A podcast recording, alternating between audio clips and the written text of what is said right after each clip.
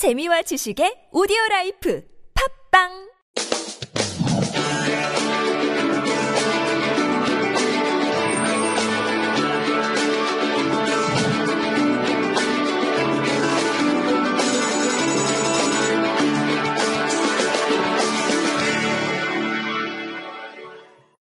반갑습니다.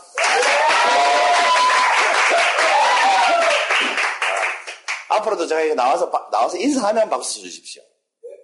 편집을 해보니까 그게 더 좋더라고요. 56번째 항의 노트입니다. 여러분, 어, 내가 혼자 말하듯이 제목을 한번 읽어보세요. 시작.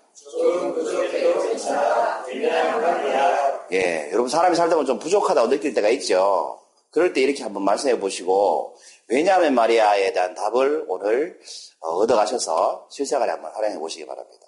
제가 세 가지 얘기를 해드리려고 해요. 첫 번째 이야기 좀 목차가 이상하죠? 네, 제목처럼 조금 부족하게 만들어 봤습니다. 첫 번째 이야기는 영국 의회에 초선 의원이 있었어요. 이 초선 의원은 말 그대로 처음 당선된 의원이죠. 그래서 의회에서 처음으로 연설을 하게 됐습니다. 보통 의원들 같으면 어떻겠습니까? 긴장되고 떨리고 그러다 보면 뭐 버벅대고 이러겠죠. 근데 이 의원은 말을 너무 잘하는 거예요. 청산유수처럼. 하나도 막힘이 없이 연설을 너무 잘했어요. 그 잘하고 나서 어, 내려와서는 처칠한테 가서 물어봤습니다. 제 연설이 어땠습니까? 하고 처칠한테 물어봤습니다. 그랬더니 처칠이 이렇게 대답을 하는 겁니다. 칭찬을 받을 거라고 기대를 했겠죠. 그런데 처칠은 칭찬을 하지 않고 이렇게 얘기했습니다. 이보게 다음부터는 조금 더듬거리면서 말하게 라고 했습니다. 왜 그랬을까요? 너무 완벽하면 미움받으니까 시기하는 무리들이 생길 테니까 주변에서 질투를 할 테니까 그렇게 얘기를 해줬던 겁니다. 속으로는 이런 생각을 할 수도 있었겠죠. 너무 완벽하게 말하면 정 떨어져. 이렇게 생겼을 수도 있겠죠. 그래서 이렇게 얘기를 해줬다고 합니다. 제 딸 얘기를 또 할게요.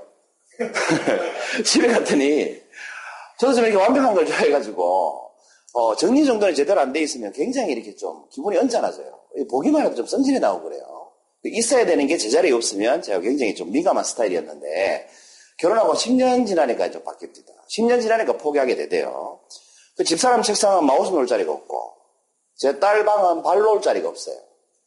그런데 얘기하고 뭐 야단을 치며 그게 좋대요. 그 환경이 편안하고. 그리고 정리정돈하는 게 너무 힘들다고 하더라고. 그럼 저는 늘 이렇게 얘기하죠. 한 번만 정리하고 안 어지르면 되잖아. 그런데 왜 그렇게 안 되나 봐요.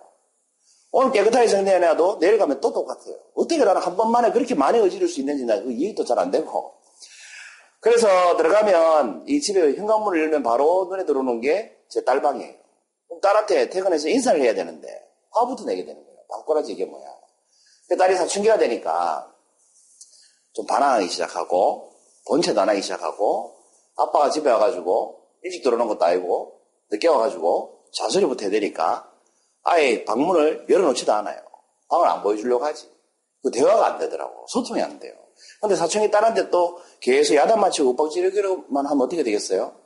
더 빗나가겠죠. 그래서 제가 포기했잖아요. 방을 포기했어요. 그리고 집사람 책상도 포기했어요. 그전에는 당신 책상이 이 모양이니까 딸 이런 거 아니냐. 그리고 부부싸움 하는 모습 보면 딸이 어때요? 또 싫겠지. 그 아들이 봐도 싫겠지. 그래서 제가 포기했어요. 완벽하게를 포기해버리니까 뭐 인사도 조금 더 잘하고 와이프도 좀 더 사이좋게 잘 지내고.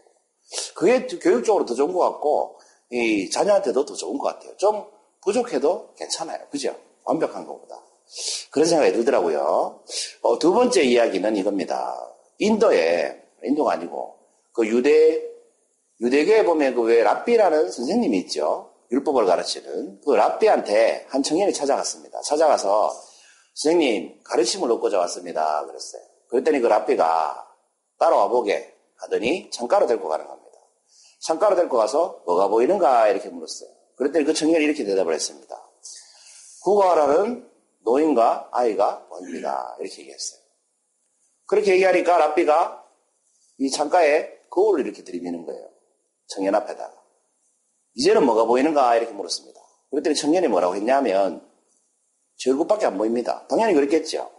이때 랍비가 이런 가르침을 줍니다. 이보게 거울과 창문은 똑같은 유리지만 거울에는 은이 발려 있어서 자네 얼굴밖에 안 보이는 거라네. 그러면서 잊지 말라고 합니다. 이 차이점을 한번 읽어보세요. 시작. 우리 교류의 차이점을 항상 기억하게나 때는 어려운 사람들이 보지만 은과 은을 가진 거라며 자신의 모습에만 감탄하기 쉽다네. 가난할 때는 은에 그 유리에 바를 은이 없었잖아요. 그러니까 그 유리 밖이 보입니다. 가난한 사람이 보이고. 그런데 은이 생기고 금이 생기면 그걸 바르죠. 바르는 순간 뭐가 안 보여요? 그 뒤에 우리 이렇게 공부하시는 분들 모습 보면 그런 생각이 들어요. 만약에 제가 TV에 나오고 연봉이 수억이 되고 아주 대단한 사람이라면 여러분이 지금 강의하는 모습이 아니면 강의를 배우러 오신 분들이 어떤 어려움을 겪는지 관심이 갈까요? 안 갈까요? 별로 안 갈 수도 있을 것 같아요. 제가 만약에 뭐 연봉이 10매덕이고 강의만 해서 연봉을 10억 이상 벌고 이런 사람이다. 그러면 각 강의 시작하려는 사람하고 만나고 싶을까요? 안 만나고 싶을까요? 관심이 안 가겠죠. 그러니까 은을 발라놓으면 그런 사람들이 안 보일 것 같아요. 저한테도 그런 시절이 있었음에도 불구하고. 근데 제가 아직 돈을 못 벌어가지고 잘 보이는 것 같아요. 그 돈을 많이 벌더라도 이 라페스님 말처럼 이 은을 바라는 일은 없어야 되겠다. 그런 생각이 들었습니다. 그러니까 지금 제가 이렇게 수업 같은 걸 해보면 강의 천 배우러 오신 분이나 이런 분들 이렇게 얼굴을 보거나 하면 남일 같지가 않아요. 그래서 이렇게 막 가르쳐 주고 싶어요. 시키지 않아도. 뭐 배우려는 분이, 배우려는 분이 오히려 저보다 어, 제가 가르쳐 드리려는 열정보다 좀 낮으면 낮았지. 저는 누가 물어오면 가르쳐 주는 거는 정말 열심히 잘 가르쳐 주거든요. 또 그게 즐겁고 원해서 하는 일이고. 어, 그런 차이가 있는 것 같습니다. 그래서 항상 이 말을 좀 명심해야 되지 않을까 라는 생각이 들었어요. 그러니까 부족해야 뭐가 보여요? 좀 어려운 사람들이 보여요. 그러니까 어려운 사람들이 보이면 뭘 할 수 있어요? 나눌 수 있어요. 근데 부족하지 않으면 어때요? 나누기가 힘들어요.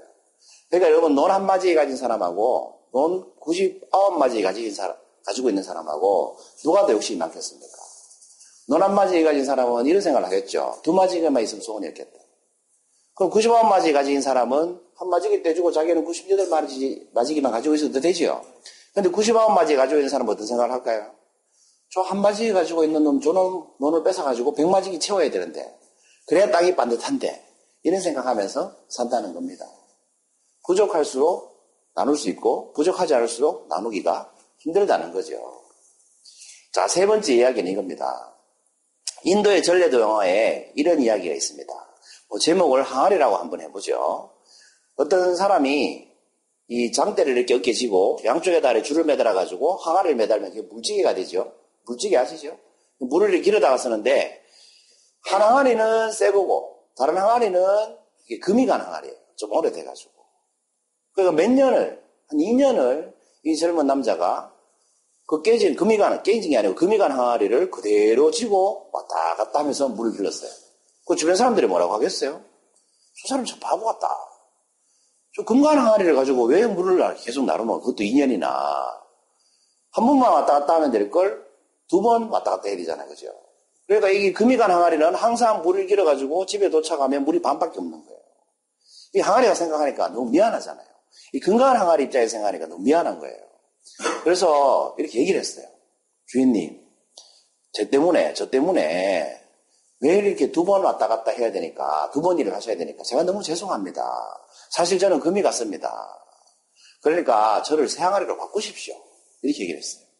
그랬더니 그 남자가 다음에 내가 물을 길러러 가거든. 따로오는 길을 한번 돌아봐라. 그 내가 지나가는 길을 한번 되돌아봐라 그랬어요. 그 길을 되돌아보니까 이렇게 돼 있더라는 겁니다. 왼쪽은 금이 간 항아리 쪽, 오른쪽은 금이 안 간 항아리 쪽. 금이 간 항아리 쪽에는 어때요? 예쁜 꽃들이 자라고 있고 금이 안 간 항아리 쪽은 어때요? 말라 죽어서 아무것도 자랄 수가 없었던 겁니다. 그래서 그 남자가 항아리한테 이렇게 얘기해 줍니다. 금간 항아리한테. 나는 알고 있었다. 네가 금 같다는 거.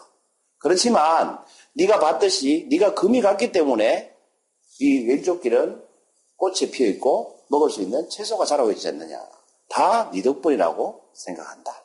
그러니까 나보고 생활이로 가라라고 말하지 마라. 네 덕에 내가 아주 즐겁게 산다. 라고 얘기해 줬어요. 이것이 세 번째 스토리입니다. 자, 오늘 향기노트 56번째 제목이 뭐였습니까?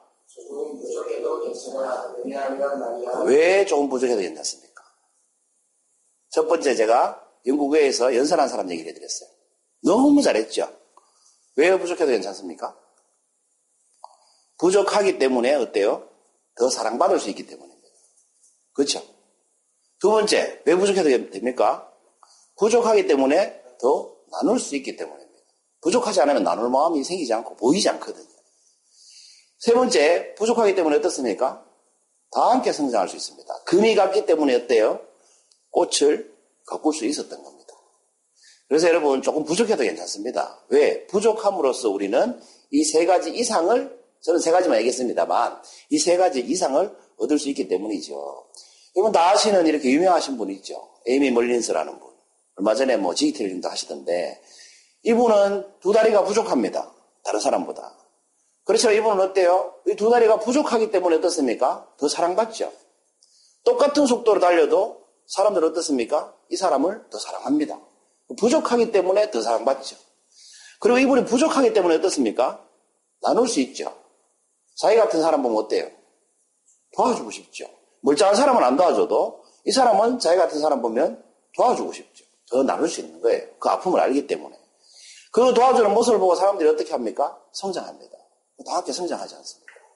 부족하기 때문에 더 세 가지를 할 수가 있는 겁니다. 부족해도 괜찮겠죠? 또 부족하신 분이 있어요. 이분은 두 다리가 부족한 게 아니고 양팔도 부족하고 두 다리도 부족합니다. 작년에 힐링 캠프라는 TV 프로그램에 나와서 이렇게 얘기를 했어요. 절대 포기하지 마세요. 당신은 있는 그대로가 아름답습니다. 그리고 자기는 부족하다고 생각하지 않는다고 했습니다. 사람들은 뭐 돈을 많이 벌면 행복하다고 생각하거나 승진을 하면 행복하다고 생각하거나 누구한테 인기가 있으면 행복하다고 생각하는데 절대 그렇지 않다는 거죠. 부족하고 하지 않고는 어디에 있다? 자기 마음속에 있다. 그러니까 있는 그대로의 자기 모습을 아름답다고 생각하면 그게 오히려 더 완벽한 거라는 겁니다. 그래서 여러분 삶이 힘들고 지칠 때면 오늘 제목처럼 이렇게 한번 말씀해 보세요. 읽어보세요. 조금 부족해도 괜찮아. 여러분 좀 뭘 사업을 하려는데 힘들잖아요. 나 좀 모자라잖아요. 부족하니까 괜찮아. 부족해도 괜찮아. 내 강의를 배우는데 강의를 잘하고 싶잖아요. 잘 안 되지요? 조금 부족해도 괜찮아. 벌려고 싶은데 좀 안 벌리지 생각보다? 좀 부족해도 괜찮아. 이러시면 돼요. 왜? 이런 생각이 드시지 않습니까? 조금 부족해도 괜찮아 하는 순간 뭐 해집니까? 부족해, 더 부족해집니까? 완벽해집니까? 완벽해집니다. 잘 생각해 보세요. 완벽해야지 하는 순간 뭐, 무슨 뜻이 돼요, 이거는? 부족하기 때문에 뭐 하려고 해요? 완벽하려고 합니다. 그러니까 완벽하려고 하는 순간 뭐예요? 부족한 사람이 되죠. 아무리 돈이 많아도 돈 부족한 사람. 아무리 행복한 회사라도 행복하지 않은 사람이란 뜻이 돼요. 완벽하려고 하는 순간. 우리가 자식을 가끔 그런 식으로 키우죠. 완벽한 자식을 키우려고 하면 어떻게 됩니까? 반에서 1등 하면 칭찬해 줍니까? 아닙니다. 아직 부족해. 뭐라고 합니까? 전교 1등 해야지. 부족합니다. 그 전교 1등 했어요. 그럼 칭찬해 줍니까?